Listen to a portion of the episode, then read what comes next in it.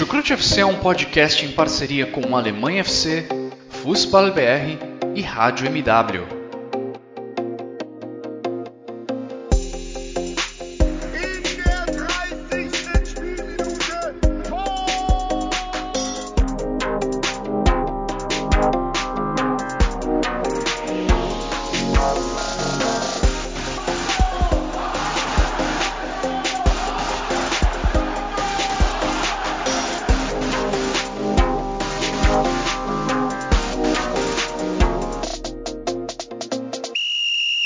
Sejam muito bem-vindos, fãs da Bundesliga. O meu nome é Guilherme Ferreira e eu recebo vocês para mais uma edição do Chucrute FC, edição em que vamos falar sobre a 26 rodada do Campeonato Alemão. E pela segunda semana seguida, nós tivemos uma partida que não foi realizada como estava planejado. No fim de semana passado, o jogo entre Mainz e Borussia Dortmund não foi realizado por conta de casos de Covid no elenco do Mainz. E nesse final de semana, pelo mesmo motivo, a partida entre Augsburg e Mainz precisou ser adiada. Então, em vez das nove partidas por rodada que a gente costuma ter na Bundesliga, tivemos apenas oito. E para me ajudar a resumir o que aconteceu ao longo desse final de semana, ao longo dessa rodada, eu tenho ao meu lado virtual, virtualmente dois outros integrantes do Chucrute FC. Dou primeiramente as boas-vindas ao Ivan Gabriel. Tu, tudo bem por aí, Ivan? Seja muito bem-vindo. Muito obrigado, obrigado Guilherme. É, enfim, tudo ótimo, tudo certo. É, o Gladbach ganhou finalmente. É, foi uma vitória que pessoalmente não estava muito. Estava confiante, mas não fico, não fico, muito empolgado. Mas como é torcedor, é sempre ter aquele, aquela empolgação pós-vitória. Vamos ver se mantém isso. Mas estamos aqui novamente para comentar sobre essa rodada da Bundesliga que foi movimentada e estranha em termos de tabela, né? Porque tivemos quatro jogos, jogos nesse domingo.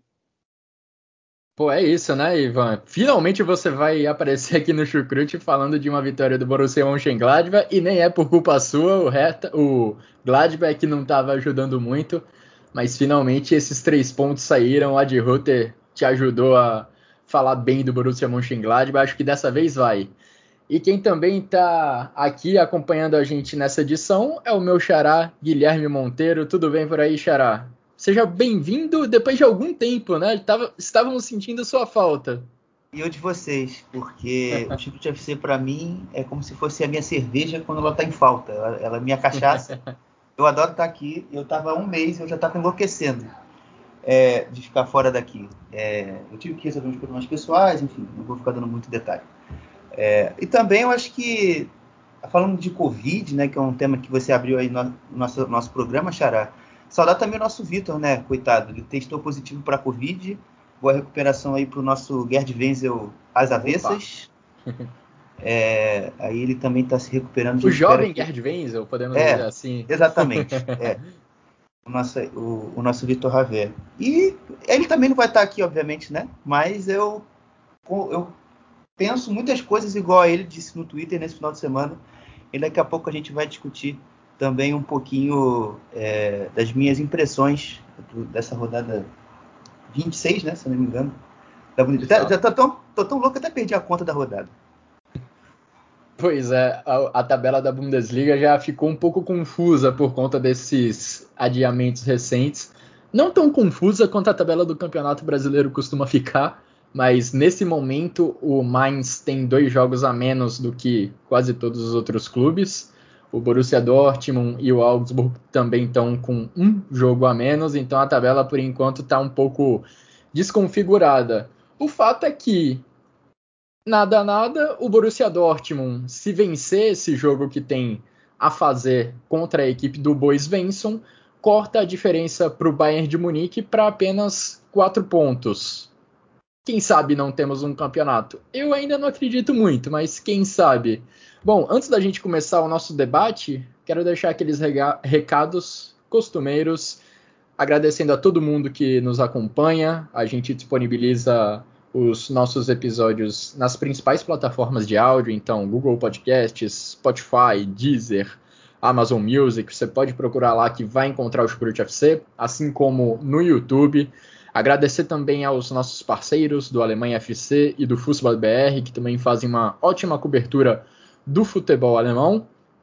Então vamos lá, meus amigos, começar o nosso debate sobre a 26ª rodada da Bundesliga, exatamente pelo topo da, da tabela.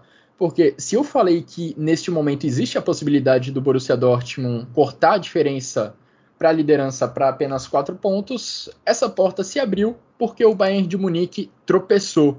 Tropeçou fora de casa, empatou em 1 a 1 diante da equipe do Hoffenheim, que vinha em alta nas últimas semanas, ainda briga ali por G4, por uma vaga na Champions League, quem sabe.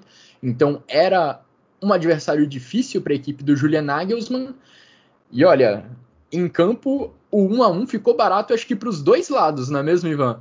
Porque o Hoffenheim criou algumas boas possibilidades de gol, fez o Neuer trabalhar, e do outro lado também é inacreditável como o Bayern de Munique só conseguiu marcar um gol nessa partida, um jogo totalmente aberto que acabou ficando no empate lá em Sinsheim.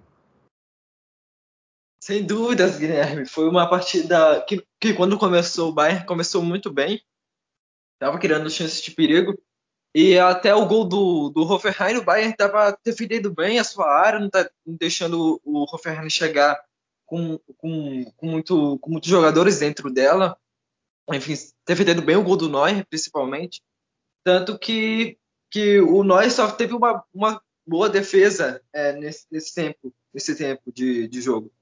Mas em, em, como, como essa formação do Nagelsmann acabou por ser muito ofensiva em algumas das vezes, e não tem como sempre manter uma consistência muito grande no decorrer da partida, porque é, é, é, é algo muito natural é, a marcação do time afrouxar um pouco em dadas situações. E foi isso que aconteceu. É, antes do gol, o Hoffenheim teve pelo menos duas boas transições. E na terceira, o David Hall apareceu muito bem, como ele se acostumou a fazer nessa temporada, especialmente. Cruzou, foi certeiro no Balgat, né, que tem sido muito decisivo para o Hoffenheim nas últimas partidas. Foi lá e abriu o placar. Depois o, o Thomas Miller fez um hat-trick de gols impedidos. É, enfim, isso só no primeiro tempo, se não me engano. No, não, foi no segundo também. Mas enfim, ainda teve aquele lance no segundo tempo onde a bola tá em cima da linha praticamente. Enfim, não faço ideia como bola, aquela bola não entrou. Mas o segundo tempo foi, eu acho que foi muito mais do, do, do Bayern em si, em termos de, de desempenho porque o time acabou por jogar melhor, enfim, aproveitou algumas facilidades do Hoffenheim, é, na saída de bola principalmente. Então foi um Bayern que jogou melhor, mas que, mas que no segundo tempo também cedeu muitas chances ao Hoffenheim. O Hoffenheim teve pelo menos uma boa chance muito clara, assim, que foi com o Kramaric. E, mas que teve uma chance clara com o Kramaric, mas que ele não não finalizou, não terminou a jogada da melhor maneira rolou muito com a bola, enfim. Então foi uma, uma, uma, uma questão que, que pesou muito para o Hoffenheim nessa tomada de decisão no segundo tempo. Mas no geral foi um, foi um ponto é, que ficou barato. Se não foi um ponto que ficou barato, foi um resultado que ficou muito barato, porque esse jogo não era para um a um. Exatamente, com certeza não era para um a um.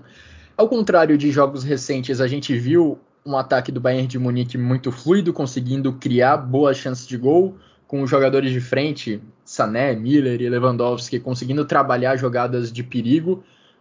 Faltou, de fato, a finalização, faltou o toque final para fazer a rede do Hoffenheim balançar mais vezes. Só que aquele problema recorrente do Bayern de Munique na defesa voltou a se repetir e aí, Xará, voltaram aqueles questionamentos sobre essa formação ultra ofensiva do Bayern de Munique, que eu não acredito que vai se repetir quando Alfonso Davis e Leon Goretzka voltarem de contusão, mas o fato é que nas últimas semanas o Nagelsmann vem apostando bastante nessa escalação, com Coman e Gnabry nas alas, além de Sané, Miller e Lewandowski, além do Musiala no meio campo seis jogadores com características muito ofensivas, e isso acaba. É muito difícil não ligar essa formação muito ofensiva as falhas de transição defensiva que esse Bayern de Munique vem, vem apresentando. A gente até vê jogadores como o Thomas Miller, e isso eu acho louvável no Thomas Miller, a capacidade e o empenho dele para, quando o Bayern de Munique perder a bola, colocar a bunda no chão para fazer um carrinho e tentar recuperar a posse o mais rápido possível. A gente viu isso em alguns momentos nesse jogo contra o Hoffenheim mesmo. Só que esses jogadores eles não têm a mesma capacidade defensiva que um Alfonso Davis ou um Leon Goretzka. E se você coloca esses jogadores numa situação de defender, de precisar se colocar num, numa fase defensiva, é até natural que algumas falhas apareçam. E eu acho que passa por aí mesmo. Passam por aí esses problemas defensivos da equipe do Julian Nagelsmann. Você vê mais ou menos dessa forma, Xará? Ou você entende que a raiz do problema é outra? O que, que você viu desse jogo do Bayern de Munique? Bom, é, eu achei o, o, rolo compressor normal, atual. É, assim, o que me incomoda na defesa do Bayern ultimamente, acho que são os erros individuais. É, não são nem erros coletivos. Porque, se você vê, a maioria dos jogos do Bayern é, é um amasso que, aquilo que a gente já está acostumado é, mas você vê um errozinho pontual individual ali, uma saída de bola errada, é, um passe equivocado no meio campo, uma construção ali, uma iniciação de construção errada e gera um contra-ataque que o adversário faz um lance de perigo, sabe? Eu acho que tem muito disso. Se você for ver as vezes que o Bayern erra coletivamente, você vai contar no máximo três vezes que eles erraram dentro de um jogo de 90 minutos.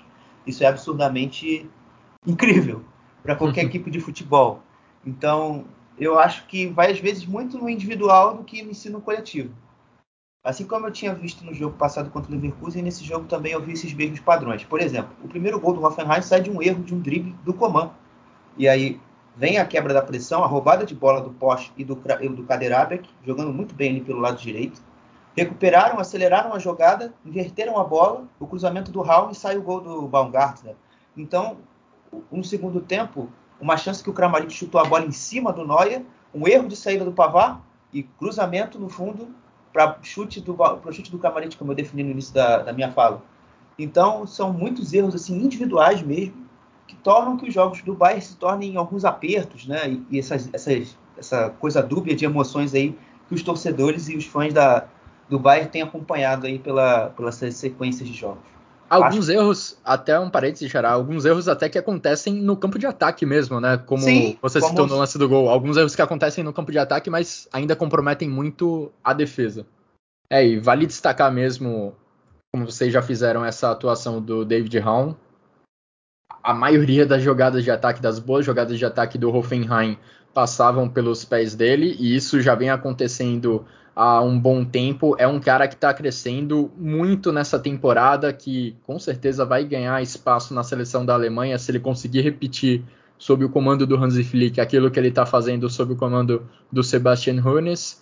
E é candidato a seríssimo a melhor lateral esquerdo dessa Bundesliga. Bom, o Hoffenheim com esse empate, ele teve a sua ascensão um pouco freada, o Hoffenheim vinha de uma sequência de quatro vitórias consecutivas no campeonato alemão, sequência que o colocou no G4, inclusive, do campeonato alemão. Agora, com esse empate, caiu para a sexta colocação.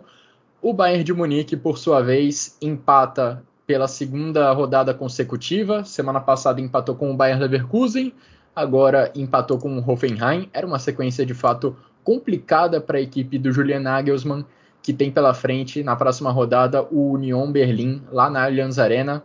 Também não é um adversário tranquilo. O Bayern de Munique foi para 60 pontos e agora tem 7 de vantagem para a equipe do Borussia Dortmund. Mas agora a gente vai para o outro lado da tabela.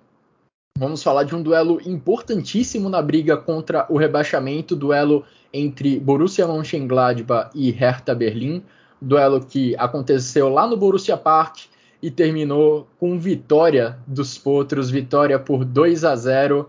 O Gladbach que vinha de três rodadas consecutivas sem perder, nesse confronto direto extremamente importante, conseguiu sair com os três pontos, respirando um pouco na tabela e afundando ainda mais a equipe do Hertha Berlim. Antes de a gente entrar no caos que se formou lá na capital da Alemanha nesse meio de semana, Ivan. Queria que você falasse um pouco sobre a atuação da equipe do Borussia Mönchengladbach, o que, que você acha que foi decisivo para o time do Adi Rütter sair com os três pontos? Alassane Plea e Matias Ginter balançaram as redes para a equipe. Bom, eu acho que o mais importante nesse jogo, em específico, foi a escalação inicial.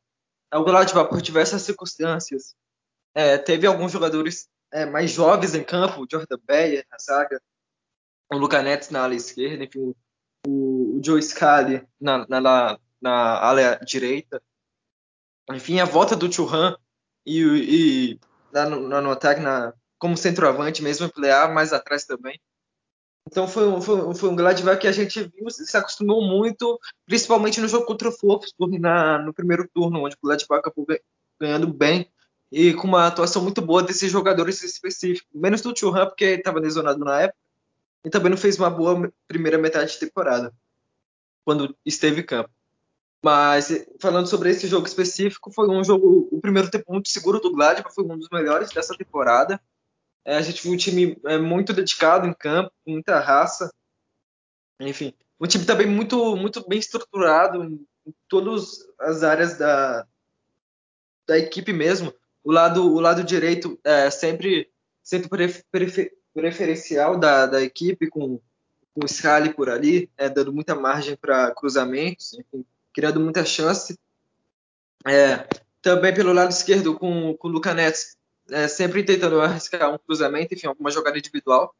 E, pelo, pelo centro, tivemos o, a dupla Florian Neuhaus e também o Manu Kone, que, que é uma dupla que é para lá de interessante, do, do meu ponto de vista, porque são jogadores com muita qualidade técnica, mas que não são jogadores de muita marcação. Sobretudo o Neuhaus, que tem atuado mais como, como seis, um pouco mais preso, enquanto, enquanto o Manu Kone atua um pouco mais solto ali. Então, no ataque, principalmente o Pleal é o jogador que mais me chama atenção. É, ele flutua muito entre linhas. É um jogador que, que a gente se acostumou muito a ver como centroavante, como uma referência do time no ataque é, ficando um pouco mais isolado, mas com o Odd especificamente nessa formação com três zagueiros. Um jogador que flutua muito, que tem muito poder de, poder de criação, técnica, e foi justamente isso, tanto que tanto que o, o, o lance o lance já com 1 a 0 no placar, mas o lance dos acréscimos do primeiro tempo, onde o Gladbach poderia ter um pênalti marcado, foi justamente isso. O, o, o Plea conseguiu, conseguiu é, pegar a bola logo lançar para o Churran. E o Churran é, com, falhou naquela, naquela, naquela ocasião, é, poderia ter finalizado melhor a jogada, enfim, ainda tem a discussão se foi pênalti ou não, no meu ponto de vista não foi, mas no primeiro tempo, no geral, o Gladbach foi muito bem, e também o Churran teve um papel muito, muito importante nessa partida, é, é, vale destacar muito é, o, o francês, porque é um jogador que a gente sabe todo o potencial que tem, enfim, porque ele é um jogador muito diferente não só dentro do Gladbach, mas dentro da Bundesliga, porque é um jogador único, é um jogador muito alto, muito forte fisicamente, mas que tem um drible muito bom, enfim, que a gente já viu o potencial dele em outras temporadas, até mesmo na temporada passada. A reta final de, de Bundesliga dele foi muito boa. Então é um jogador que ficou muito feliz é, de ver jogar quando está muito bem assim, porque a gente, a gente vê que, tem, que ele precisa de confiança, enfim, e quando ele consegue essa confiança, a gente acaba por conseguir ver que ele realmente tem, pode mostrar aquilo que, que ele já demonstrou uma, uma virada chave, assim. Então, o primeiro tempo do Gladbach foi bem positivo. O segundo foi um sufoco danado no início, principalmente. O Hertha Berlim acabou por, por, atacar muito mais. E foi aquele problema que o Gladbach acaba tendo nessa temporada, que é um que é algo muito estrutural da equipe mesmo. Porque a equipe eu sinto que relaxa muito em boa parte do, dos jogos, principalmente quando tem uma situação mais vantajosa no placar, porque porque o Gladbach com 1 a 0 já começa com alguma vantagem no placar, enfim, não precisa nem ser de 1 a 0, pode ser de 2 a 0. O time tende a relaxar muito e deixa o adversário criar chances, por mais que às vezes as chances do adversário nem sejam tão claras assim. Então foi o Gladbach que e nesse que até os 60 minutos do, do segundo tempo foi um Gladbach que sofreu muito, mas que ao contrário que foi, por exemplo, contra o Stuttgart, foi um Gladbach que acabou por aproveitar a, a, a chance que teve né, com o Ginter numa bola parada e fez o 2 a 0 que acabou por de vez amenizar muito essa situação. Bom, mas além dessa vitória do Borussia Mönchengladbach, que e me chama bastante atenção nesse time do Gladbach, é, a juventude de Luca Netz e Scali nas duas laterais, os dois abaixo de 20 anos e já sendo peças importantes para a equipe dos Potros ao longo dessa temporada, mesmo com pouca experiência. Agora, falando do outro lado dessa partida, falando do Hertha Berlim, tivemos um pequeno terremoto lá na região do Estádio Olímpico, um terremoto que começou ainda lá na segunda-feira, quando o Arne Friedrich se demitiu do cargo de diretor esportivo do Hertha Berlim. Veio então a rodada do final de semana da Bundesliga e com ela mais uma derrota. Taifun Korkut, que já tinha sido contratado no meio dessa temporada, foi demitido depois de apenas 104 dias no cargo de treinador do Hertha Berlim. Em vez de conseguir dar um impulso para a equipe do Hertha, ele acabou deixando a equipe numa situação ainda mais complicada na briga contra o rebaixamento. E para fechar com chave de ouro, Xará, o Hertha Berlim já anunciou um substituto para o Taifun Korkut, um substituto que surpreendeu muita gente. Félix Magath está de volta à Bundesliga. Ele que não assumia um trabalho como treinador no campeonato alemão desde 2017, se eu não me engano, agora tem essa enorme responsabilidade de evitar o rebaixamento da equipe da capital da Alemanha. É, eu só, só dando mais, soltando mais água desse feijão aqui que a gente já vai discutir isso agora. O Lars Windhorst admitiu que poderia abandonar os investimentos no Hertha Berlim é, a partir de maio, tá? É, isso foi uma matéria da Bild de, de quinta-feira retrasada, antes da demissão do Friedrich, se não me engano. É, e na, na, reunião do conselho, que vai acontecer em maio, vai haver discussão do Werner Gegenbauer, que é o presidente do clube, Ingo Schiller e os membros do conselho sobre é, o deboche que o Ingo Schiller, que é o CFO do Hertha Berlin, ou seja, o diretor financeiro, é, em relação aos investimentos do, do Lars Windhorst no clube. Ele debochou lá e tal, deu até um problema sério no Hertha Berlim. Então, nessa reunião de maio, vai haver essa, esse, essa definição se ele vai prosseguir é, investindo é, dinheiro no clube. Uh, e para fazer a tua pergunta, o Félix Magath, é, ele se afastou bastante do futebol no campo de, desde que ele se demitiu do Shandong Luneng, né? Eu até coloquei outro nome do clube no meu Twitter porque parece que ele foi teve essa mudança de nome que eu nem sabia. É, confesso. É, o Félix Magath, nos últimos três anos, ou dois anos e meio pelo menos, ele foi dirigente do Würzburger Kickers, é, um clube pequeno da estado da Baviera, que chegou até a segunda divisão na temporada passada, e ano passado foi muito mal nessa divisão, foi rebaixado, hoje está brigando para não cair para a Regionalliga Baia, a quarta divisão alemã. E ele protagonizou quanto dirigente um trabalho assim muito desastroso, vários técnicos do Würzburger Kickers sendo demitidos, com diversos Marcos Antwerpen, é, Michael Schill, enfim, vários, vários, vários. E como treinador a gente não tem muita base, né? Eu não confesso que, que não tenho muitas memórias do, dos times do Félix Magath. Lembro parcamente de alguma entrevista é, do Zé Roberto falando muito do estilo dele de treinamento, um estilo de treinamento rigoroso. até rigoroso, exatamente. Até, Treinamentos quase militares, isso, eu é isso diria. Que eu, isso que eu ia falar agora. É, ele tem muito essa referência do modelo de educação física da, da, do militarismo, né? Que inclusive, para quem não sabe, uh, muitos, muitos dos estudos da educação física começaram é, estudando bastante essa área do militarismo. Xará, só citando um, uma aspa aqui que eu acabei de ver também em um texto sobre o Félix Magath, que eu acho que ilustra bem esse seu comentário. Uma aspa do, de um ex-centroavante norueguês, o Jan Ag Fjordfot, que é ah, um ex-jogador. É, isso, ele também fala do Haaland bastante também, esse cara aí. Exato, ele fala bastante de Bundesliga no Twitter. Se eu não me engano, ele é comentarista de, uma, de alguma televisão. Mas ah. ele já falou sobre o Félix Magath, que eu não sei se ele poderia ter salvo o Titanic, mas pelo menos todos os sobreviventes estariam em ótima forma. ele é um cara que é muito disciplinador, ele gosta que seus times levem muita vantagem física sobre os adversários. É, e, e também eu acho que essa questão da disciplina vai também muito questão de, de realmente, como ele fala aí no texto, né? Questão também de, de formação da, da galera, né? pessoal da galera. Porque sempre há um princípio de panelinha no elenco do Hertha Berlim. A gente viu na, na janela agora do verão que se passou uma, alguns jogadores saindo e já há algum tempo tinha esse clima de panelinha no Hertha Berlim. Uh, então parece que isso ainda não foi resolvido por 100%. E, e agora o, o Bobit foi meio que extremo numa tentativa de bombeiro resgatar o Hertha Berlim do rebaixamento, mas é, eu, eu confesso que não acredito muito nisso. Uh, não sei se você tem esse tipo de medida extrema com um cara tão disciplinador, uh, um treinador que já não comanda uma equipe há mais de cinco anos, quase, né, porque ele terminou em dezembro de 2017. Uh, voltar para a Bundesliga, uma liga de difícil competição, tentar salvar um time que já está psicologicamente muito afetado. Né? Você vê nos jogos que o Hertha Berlim toma um gol, o time não reage. Então é uma situação muito difícil.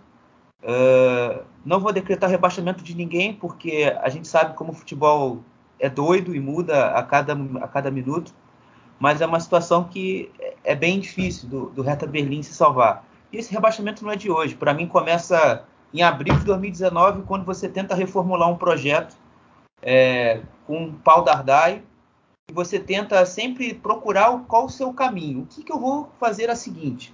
O que, que eu vou fazer em, em seguida, perdão? É, vou tentar ter uma equipe mais ofensiva. Me trouxe anti-Covid, não deu certo. Vou tentar salvar uma temporada. Chamei Bruno Labadia. Quero ser ofensivo de novo. Bruno Labadia. Quero ser defensivo de novo. Paulo Dardai. Quero tentar ser ofensivo de novo. Typhon Korkut. Quero tentar ser ofensivo de novo. Jürgen Klinsmann antes, antes é, do, do Labadia, sabe? É uma equipe que é perdida naquilo que quer.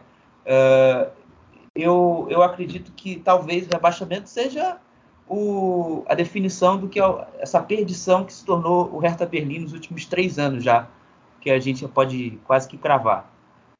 É, o currículo do Félix Magath é um currículo rico e esse foi um dos argumentos usados pelo Fred Bobit para defender a contratação do Félix Magath.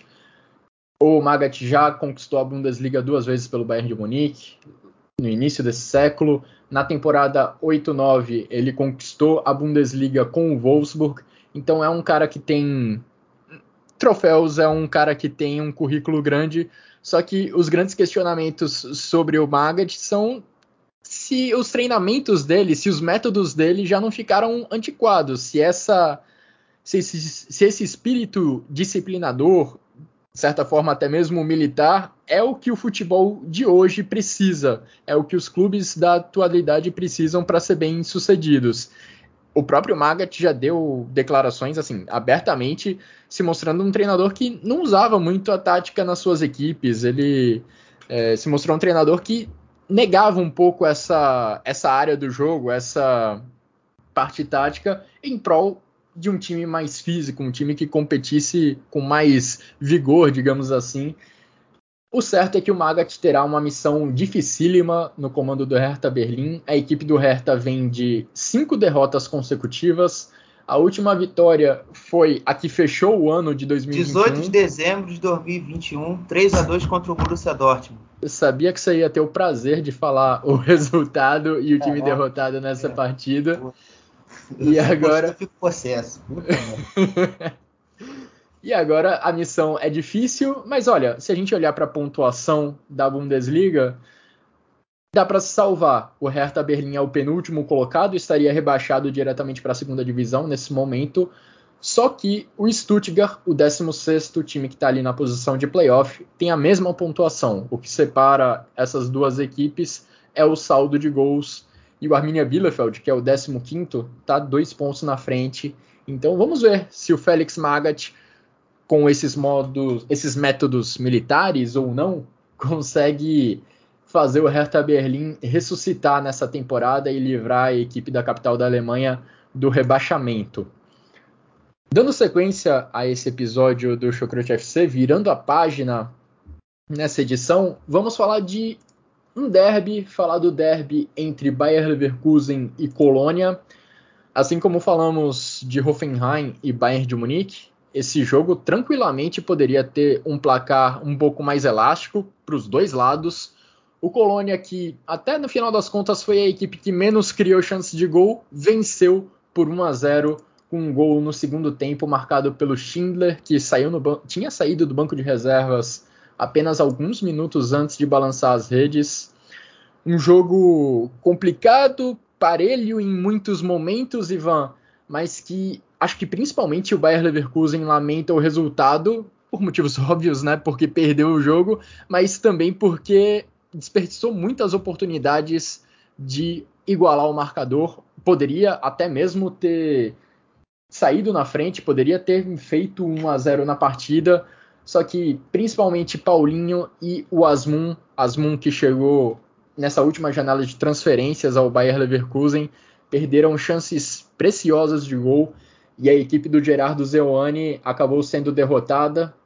O Bayer Leverkusen se mantém na terceira colocação, mas agora vê os seus perseguidores se aproximando, enquanto o Colônia ganha vida nessa briga por vaga em competição europeia. O Colônia, Ivan, é o sétimo com 39 pontos, 4 pontos, 5 pontos, perdão, atrás do quarto, do quinto e do sexto colocados. O Guilherme, só complementando sobre o, o Magat, é porque teve uma entrevista, é complementando mesmo o que vocês falaram. Não, à vontade, é, pode, pode falar.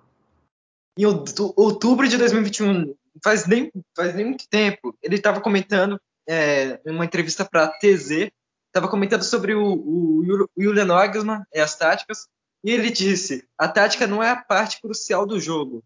É por isso que nunca coloco meus jogadores em um conceito tático. Às vezes ganhamos sem táticas. Então, acho que dá para só nesse trecho para já temos o que esperar dele nesse reta É, já sabemos um pouco o estilo Félix Magath. Acho que foi inclusive essa, essa entrevista que foi citada no comentário que eu, que eu li falando sobre o Magath ser um, digamos, um cara que não, não dá muita importância para a parte tática do jogo, para falar o mínimo. Sim, sim. Mas agora indo para Leverkusen, é, foi um jogo em termos de, de, de, resultado e também de desempenho de alguma forma terríveis para o Leverkusen, porque, porque principalmente a gente tem que falar da baixa que, que, tá, que foi o Wirtz e o Frimpong. Enfim, Sem dúvidas. O Wirtz é ainda mais sério porque certamente vai ficar de fora o, o restante da temporada e talvez seja uma dúvida já para o início da próxima. Enfim, é, inclusive desejo muitas melhoras para o Wirtz, porque é um jogador muito importante não só para o Leverkusen, mas para a seleção alemã já vencendo Copa do Mundo também. Pois é, uma lesão, rompimento de ligamento do joelho. Estamos aí a nove meses da Copa do Mundo, se minha matemática estiver correta, é uma lesão que já prejudica esse caminho, que já levanta algumas preocupações. Sim, sem dúvidas. E é, a Copa do Mundo vai, não vai ser no, em, em julho. É, então, então, tipo, é, ele tem essa sorte ainda, porque Exato. vai pegar o final da temporada. Mas também voltar no início da temporada, dessa próxima temporada, vai ser difícil, porque o ritmo não vai ser o mesmo. Então vai, vai ser uma, uma adaptação dele. É, muito difícil, mas espero que ele, que ele volte bem, enfim, e que possa jogar a Copa do Mundo, porque é um jogador que merece muito. Essa temporada dele tem sido fantástica. Enfim. Mas voltando para a partida, é, o Leverkusen no, no, segundo tempo, eu acho que, que criou muitas chances, enfim, mas acabou esbarrando naquilo que tem sido um grande pecado desse time, é, com a ausência do, do principalmente, e também sem o Wirtz.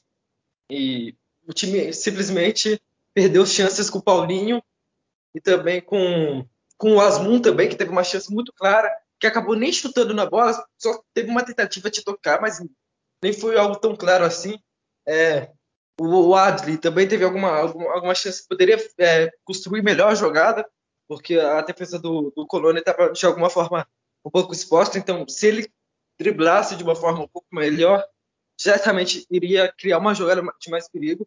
Então esse time do, do Leverkusen acaba sofrendo muito na mão dos, dos desfalques.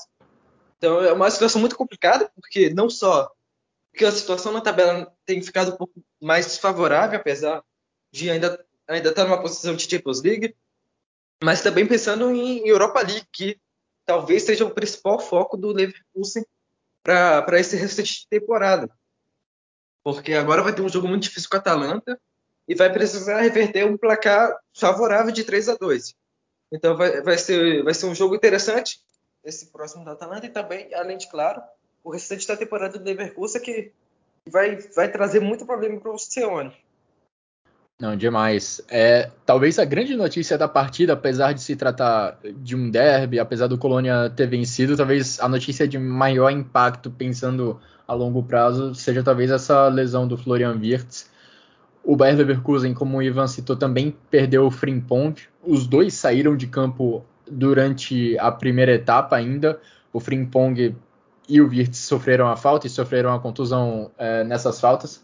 A falta no Virtus em si nem foi muito violenta, a princípio nem pareceu que poderia provocar uma contusão tão séria, mas é isso, às vezes uma lesão, um rompimento de ligamento no joelho acontece sozinho, acontece num lance involuntário, digamos assim, e nesse caso, infelizmente, vai afastar o Virtus dos gramados por alguns meses. Xará, queria te ouvir sobre essa partida. Se você quiser falar também, acrescentar sobre essa questão do Florian Wirtz também, fique à vontade.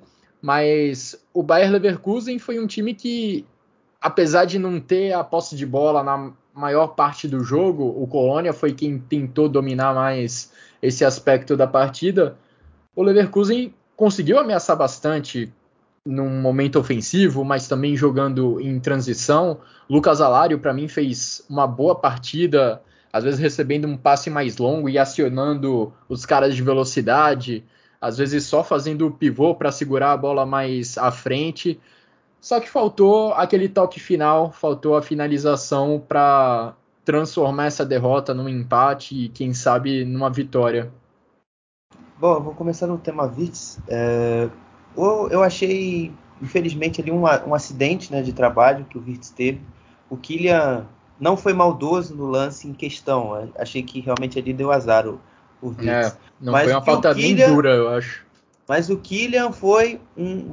Não vou xingar, mas foi muito mal em seu post no Instagram comemorando a vitória, deixando como se fosse um grande guerreiro da Guerra do Peloponeso. É para quem não sabe aí, história, Liga de Delos, Guerra do Peloponeso aí. Vou pegar referência. Chucrute também é cultura. Exatamente. Uh, mas enfim, ele foi muito mal, como ele debochando entre aspas da lesão é, que o Flovirtz teve, então, mas enfim, isso é outra história.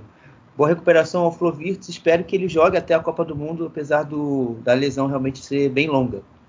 É, agora sobre o jogo em si, é, você falou sobre o domínio do Leverkusen, Xará. Eu achei realmente, mas e, e as questões defensivas do, do Leverkusen foram primordiais para a gente ver esse domínio do, do, dos Werkselfs. É, as, as, saídas de bola do Colônia sempre muito bem pressionadas. Né? O, o, Leverkusen é uma equipe nem sempre tão agressiva, é uma equipe que é, equaliza melhor esses momentos de marcação alta uh, e, de, e de uma pressão um pouco mais baixa e média mas nesse jogo foi quase que constante ser uma equipe muito mais agressiva. Uh, isso fez muita, criou muitas dificuldades para o Jonas Hector, uh, o Benno Schmitz e os zagueiros, né, o Kylian e o Rubens, de sair jogando e forçando esses erros. O Leverkusen foi muito bem nas foi bem até chegar aos cruzamentos nas recuperações de bola. Faltou, como você disse, a finalização. Eu confesso que não gostei muito dos jogadores de frente, muitos erros técnicos, até fora do comum. Até o próprio Florian Wirtz, antes de se machucar, estava é, tendo um pouco de dificuldade de, de soltar a bola, de, com um pouco mais de, de precisão no timing. Uh, o Paulinho foi muito displicente nas suas ações. Uh, o Alário teve um lance que ele poderia ter dominado mais a bola, mas não foi tão bem. O Diaby, então, nem se fala. Eu achei que ele melhorou no segundo tempo, mas já fiz jogos melhores do, do dele, já, enfim, não, não gostei muito desse trio de frente, sem contar o, Zer, o Zardar que fez um segundo tempo assim bizonho, de muitos erros e, e, poucos acertos e prejudicando muito o jogo do Leverkusen. Que, no, que depois do gol foi um ataque contra a defesa, né? Como a gente percebeu na, na, na partida, como nós percebemos na partida, perdão, que muito bate volta, né? A bola sempre chegando para os cruzamentos e ninguém sabendo aproveitar bem. Mas assim, eu, eu queria, me gostaria de falar algo do Colônia, porque eu estava até conversando com o Ivan durante o jogo, por como o Colônia ainda é o sexto, sétimo colocado do campeonato. O time joga mal há quase quatro meses e, e, na minha opinião, isso diz muito mais sobre os adversários do Colônia na tabela do que o próprio Colônia. Porque o Colônia tem sido muito mal nas partidas desde outubro. Eu gosto muito do Balme. Eu até criei um personagem aqui e sou um grande fã dele.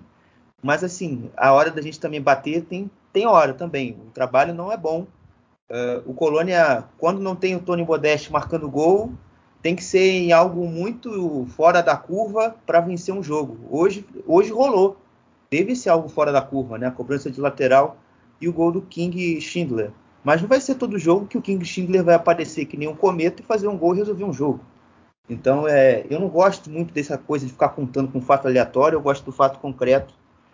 E eu temo muito para o final de campeonato do Colônia, porque não é uma tabela fácil, né? Hoje eles pegaram o derby contra o Leverkusen, depois você pega o Dortmund, depois você pega o União Berlim, e aí você vai uma batida de times muito fortes até o final do campeonato, quando, você, quando a tabela aferrece um pouco lá pro, lá pro final, quando você pega, uh, deixa eu lembrar, o, o Augsburg, ainda que o Augsburg esteja brigando por rebaixamento, mas não é um adversário assim, mais palpável, pelo menos pro. Pega o Bielefeld, adversários um pouco mais palpáveis para o Colônia, mas tem que melhorar muito o desempenho para querer lutar por algo factível é, na questão da, das competições europeias. É, é um time que, apesar de gostar de empurrar o adversário para trás, de gostar de ter o controle da posse de bola, esse é o estilo do Stefan Baumgart, é uma equipe que tem mostrado algumas dificuldades para criar chances de gol. Acho que nesse jogo isso ficou um, um, pouco em evidência novamente, porque as melhores chances pertenceram à equipe do Bayern Leverkusen. O Colônia ainda teve os seus momentos, teve as suas oportunidades ali com o Modeste, com o Anderson, mas como você bem lembrou, o gol do Colônia acaba saindo de uma cobrança de lateral era um jogo muito físico, era um jogo em que as marcações, em que as defesas, na maior parte do tempo, estavam prevalecendo. Era difícil para o Colônia ou para o Bayer Leverkusen manter a bola no campo de ataque, trocar uma longa sequência de passes. E aí o Colônia resolveu o jogo com um lance bem rápido, cobrança de lateral no lado esquerdo. O Anderson fez o apoio, lançou o Ljubicic na ponta esquerda e o Ljubicic cruzou a bola para a área encontrando o Schindler. Isso tudo numa questão de 5 segundos ou algo muito parecido com isso. Dessa forma, o Colônia conseguiu encontrar seu gol, mas normalmente a equipe do Stefan Baumgart tem encontrado dificuldades para ameaçar o adversário com, com regularidade. E lá atrás é um time que nesse derby contra o Bayer Leverkusen sofreu bastante só não sofreu gols porque o Schweb fez algumas importantes defesas e também faltou pontaria para a equipe do Gerardo Zeuani.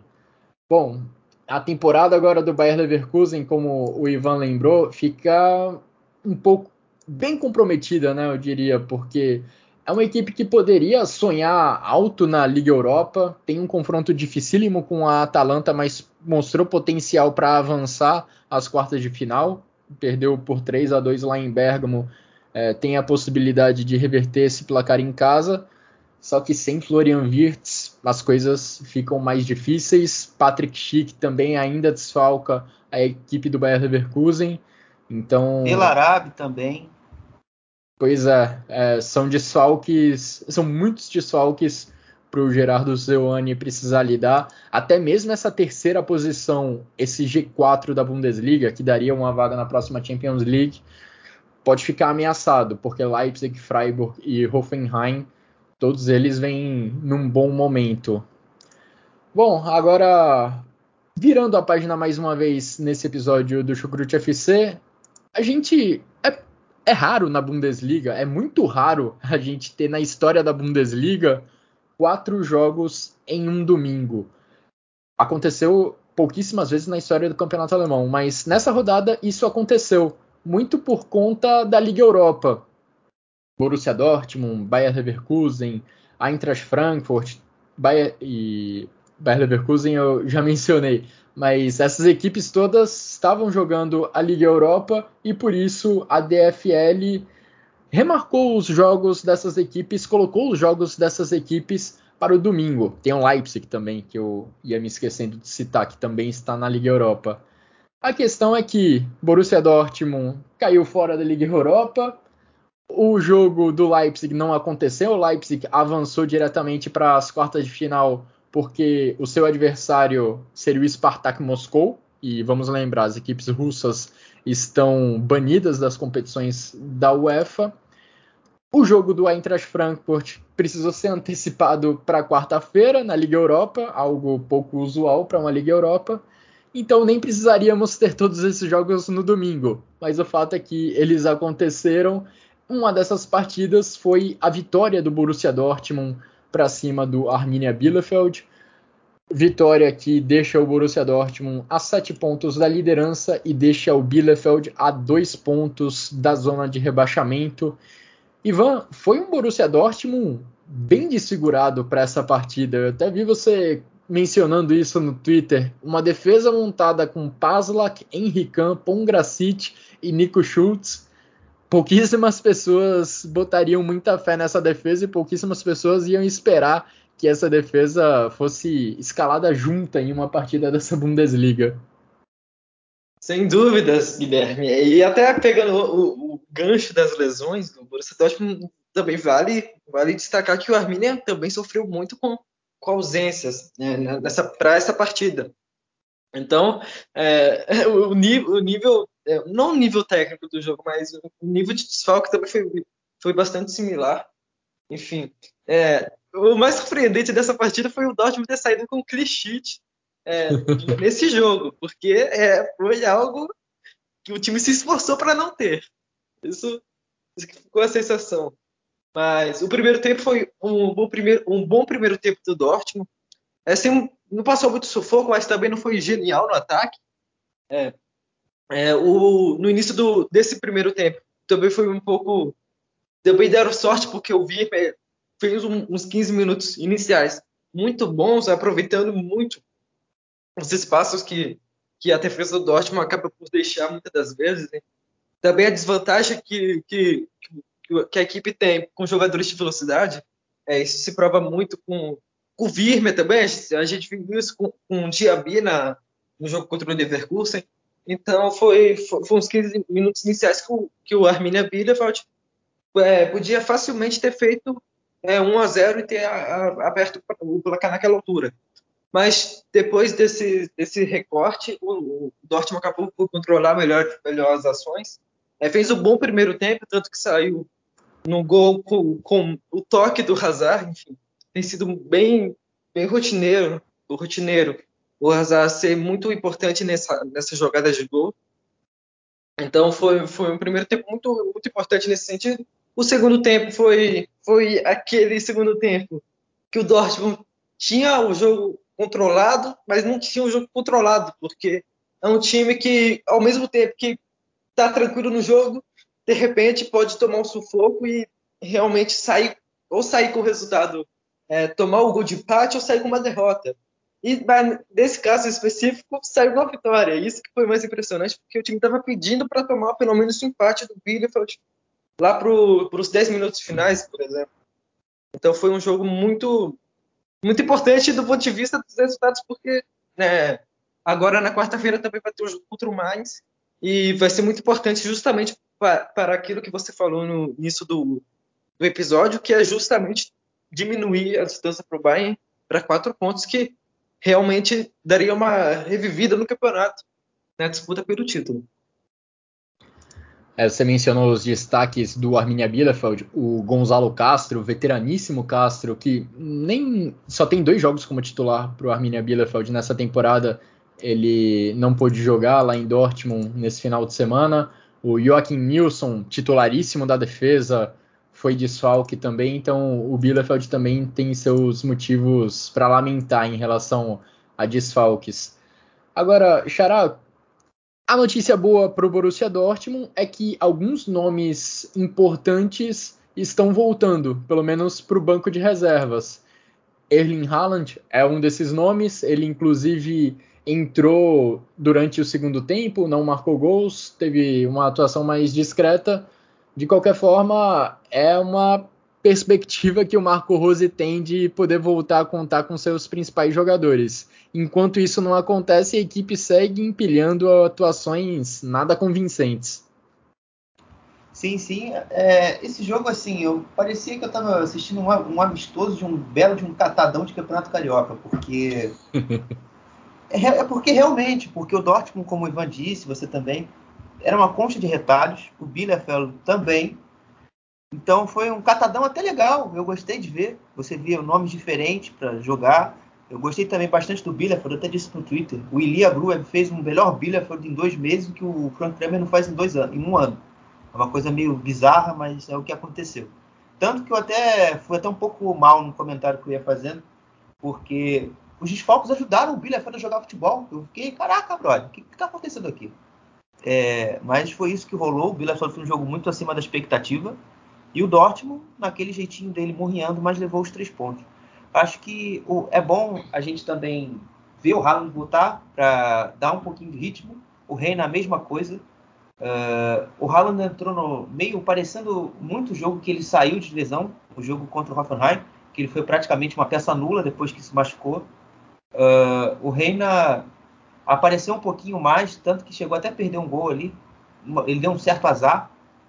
Até foi num passe do próprio Haaland, mas eu, eu gostei bastante que eles estão voltando. Mas eu acho que, falando um pouco mais profundamente sobre o que tem acontecido com o Dortmund, eu estava até conversando isso com o Ivan, é, é a perspectiva do futuro. É, parece que o Dortmund, a partir de julho, trilha outro caminho. Aquilo, esses nomes que a gente viu nas escalações, para mim, já já são quase um, um, princípio do fim de uma era, a era Michael Zorc, que foi muito, obrigado, foi muito boa por algum momento, mas que vive assim um final de trabalho muito deprimente. É, definitivamente o torcedor do Dortmund não quer ver esse 11 que jogou hoje no futuro. Eu acredito que talvez não veja de fato, né? O Marco Rose na coletiva antes desse jogo até mesmo falou sobre isso, falou que quer ter um, um time mais estável fisicamente, um time que seja mais a cara do torcedor do Borussia Dortmund, que o Dortmund é, demonstrou ao longo dos anos. É, isso para mim é o que mais importa nesse momento, né? Eu, enquanto torcedor, estou tendo às vezes que, que me segurar, às vezes nas críticas, porque estou entendendo que é uma fase final de um projeto que já durou muito tempo, muitos anos com um diretor e que agora vai chegar um novo cara um cara com uma visão diferente, renovada e que o Dortmund definitivamente precisa é, para seguir em frente no, no seu, no, na sua história, no seu futuro. Eu acho que a gente também é bom falar do Bielefeld também, só para concluir também. Uh, os desfalques é de Gui Ramos, o Guilherme Ramos, uh, o Joachim Nielsen, como você falou, o Larsen, o Yannis Zerra é um problema, esse aí também é bom citar, porque era um cara que estava ajudando o time, às vezes, tendo os desafogos nos jogos com, com o Frank Kramer. Uh, ele está fora por um longo período. Mas foi bom também ver o sócio do Bruno Cortez, né, que eu apelidei o Brian Lasmi. Tem uns minutos, ele merecia. O Fabian Klos é um problema muito grande para o Arminia Bielefeld dentro do campo. É um jogador que fisicamente não suporta jogar a primeira divisão. Uh, tanto que ele vai sair do clube ao final da temporada. Então, o, o Elia Gruev achou boas alternativas. Eu espero que o Frank Kramer retorne nessa semana. O próximo jogo contra o Mainz se for realizado, acredito que sim, é, ele mantém essa base que jogou hoje, porque foi uma base muito melhor de ver jogar e que funcionou. O, o Bielefeld criou chances que normalmente não cria.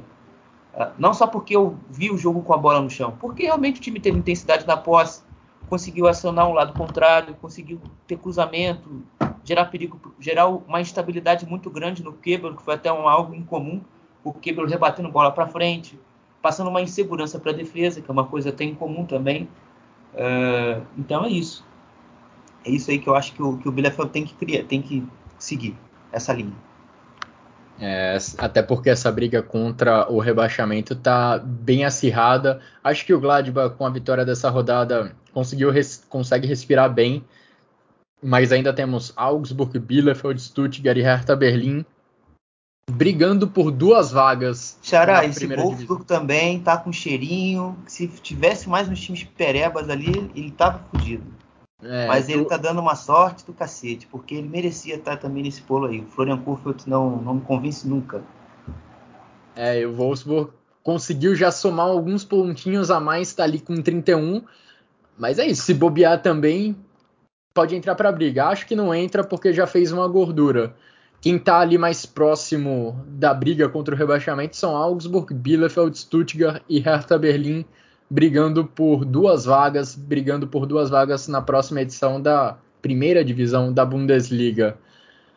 Seguindo falando dessa parte de baixo da tabela, né, um dos jogos que a gente teve que envolvia diretamente essa briga aconteceu em Berlim e não era do Hertha Berlim. A gente viu o Union Berlim receber o Stuttgart e o Stuttgart conseguiu arrancar o um empate ali nos minutos finais da partida. E pelo segundo jogo consecutivo, o Stuttgart marcou no final do jogo com o Sasa Kaladzic e pela segunda vez consecutiva o Borna Sosa foi o autor da assistência. Kaladzic que desfalcou a equipe do Stuttgart por tanto tempo nessa Bundesliga, nessa temporada, voltando de contusão e mostrando a sua importância, marcando dois gols fundamentais, que podem ser fundamentais numa eventual salvação da equipe do Pellegrino Matarazzo. O gol do União Berlim foi marcado ainda no primeiro tempo de pênalti pelo Taiwo Aoni. A gente também teve nessa rodada um jogo eletrizante entre Freiburg e Wolfsburg. Freiburg abriu 2 a 0 com dois gols do Vincenzo Grifo.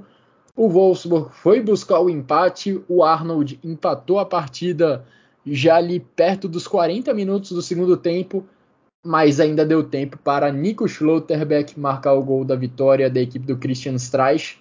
Olho no Freiburg, quinto colocado com 44 pontos, tá na briga, por que não, por Champions League na próxima temporada. A gente também teve nesse domingo o jogo entre Eintracht Frankfurt e Bochum, o Bochum começou ganhando com Polter, mas o Eintracht Frankfurt virou o placar. Gol contra de Mazovic, gol de Kamada, Lindstrom com atuação destacada, participou da jogada dos dois gols. E mais uma vitória para a equipe do Eintracht Frankfurt, que já tinha vencido na última rodada da Bundesliga contra o Hertha Berlim. Venceu no meio da semana a equipe do Real Betis, que está muito bem lá na La Liga. Bom momento da equipe de Frankfurt. E fechando a rodada, fechando a rodada nesse domingo, a gente teve uma goleada da equipe do Leipzig. O Leipzig até saiu perdendo diante do Greuther Fürth. Greuther Fürth deu um sustinho ali no começo do jogo com o gol do Leveling, mas já no intervalo o placar estava 4 a 1 a favor da equipe do Domenico Tedesco. Tedesco conseguindo mais um bom resultado no comando da equipe do Leipzig. E adivinha quem deixou dele mais uma vez? Christopher Nkunku segue em ótimo momento, marcou mais uma vez o atacante francês da equipe do Leipzig, marcou o último gol da goleada por 6 a 1 dos Touros Vermelhos. Gerai, Ivan, vocês querem destacar algo dessas partidas? Eu, como eu fiquei muito tempo de fora, eu tô com muita coisa armazenada no meu backup. Então vou. Descarregue. É isso que eu vou querer fazer agora. Bom, eu vejo, eu vi esse confronto, eu não vi as partidas, eu confesso, mas eu vou contextualizar um pouco os momentos. É, da, do, não dos jogos, mas das equipes. Uh, União Berlim e Stuttgart. Para mim, depois do jogo do Bayern, era o jogo mais interessante do sábado, porque eram duas equipes que vinham jogando muito bem recentemente mas que não vinham nem sempre tendo o objetivo final concluído com sucesso, né, que seria os três pontos. União Berlim, para mim, tem vida, assim, sem Max Cruz. Eu acho que a gente pode ver os resultados e, nossa, como o União Berlim caiu. Mas não, o União Berlim mantém um padrão de jogo muito bom. É, você perdeu o Max Cruz, beleza, mas você ganhou o Geraldo Becker com maior protagonismo, o Grisha Prama manteve sua regularidade, o Oxipka crescendo bastante nesse, nessa temporada, nessa metade final de temporada. Eu acho que isso é um ponto muito importante para esse time conseguir extrair o diferente. Uh, eu acredito que não duvido nada do União Berlim quando voltar a vencer um jogo embalar uma sequência de vitórias, porque é o que o desempenho do União Berlim fala nos jogos passados. Uh, então por isso que não me surpreende. Assim como eu falei para um, um, amigo torcedor do Stuttgart, que quando o Stuttgart ganhasse um jogo, esquece. Eles não iam, eles não iam perder ou, iam, ou parar de perder muito. E foi o que aconteceu, né? Salvou um pontinho nesse jogo aí contra o União Berlim, mas é um Stuttgart que a gente não consegue ainda dizer que vai, vai ficar longe do rebaixamento, mas você vai ver sempre desempenho forte. E é o que eu tenho visto, né? O Sasa Kalaidzic e o Zosa voltaram a render aquilo que a gente conhecia na temporada passada. É, inclusive, o Kalaidzic tinha sido um problema no jogo contra o Hoffenheim, estragando o jogo do Stuttgart, que tinha sido muito bom até aquele momento, por causa da substituição do Rino. Uh, falando do jogo do Furt e do Leipzig agora, eu vi um 30 minutos desse jogo antes do jogo do Botafogo no Campeonato Carioca, mas assim, me impressionou muito o Furt conseguir jogar pior no 1 a 0 do que no 0 a 0 e até no 1 a 1 porque foi uma equipe que não conseguia sair jogando depois do 1 a 0 a, a intenção de sair em velocidade com o Leveling e o Rigrota não funcionou. Muitas, muitos passes errados. Uma equipe que ajudou muito mais o Leipzig quando estava no 1 a 0 do que, o, do que no 0 a 0 por exemplo. O Leipzig tinha muito mais dificuldade. Uh, e também desse Leipzig aí, eu tinha certa dúvida para ser campeão da Copa da Alemanha. Hoje eu já diria que eu não tenho mais super favorito. É, o lado esquerdo do Leipzig é uma fortaleza. Eu diria que o Guardiol caiu mais um pouquinho, mas o que o Incunco, o Angelinho estão jogando é muita coisa, como diria o outro. Eles voltaram aos tempos de 2020 e estão voando, voando, voando alto. É, eu acredito que esse Leipzig vai roubar a vaga de algum time aí que demore na, na Champions League. E falando do jogo do Freiburg, é, se não me engano já é para concluir já. É, assim, o Freiburg é uma equipe que também não me passa 100% de segurança.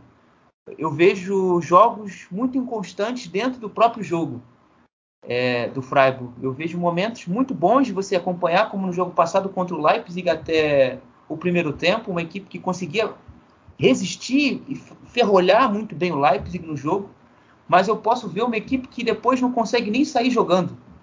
Então, uma equipe que varia muito dentro dos contextos dos jogos e isso é um preocupante.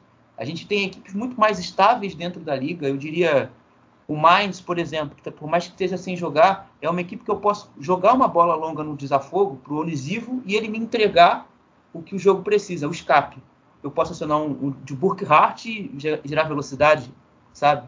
Então, são essas pequenas coisas que, que me fazem desconfiar bastante uh, do Freiburg na temporada. Então, é isso aí. E o Wolfsburg, só para fechar mesmo, é uma equipe que, olha, eu não consigo ver diferença nenhuma do Marco Van Bommel e, e do Florian Kohfeldt no sentido de desempenho. É, são os mesmos problemas, praticamente, são pouquíssimos acertos, até que agora com o Kohfeldt tem um pouco mais, mas é uma, são equipe, é uma equipe cansativa de ver jogar, você vê uh, muita, muita dificuldade para você sair de trás, para você organizar os ataques, uh, é muito dependente, às vezes, até mesmo de um lateral para você tirar a bola da pressão e iniciar um contra-ataque. É, é, lembra muito Colônia, às vezes, você vê jogando. Então, é, é, difícil de você confiar no time do Wolfsburg a longo prazo.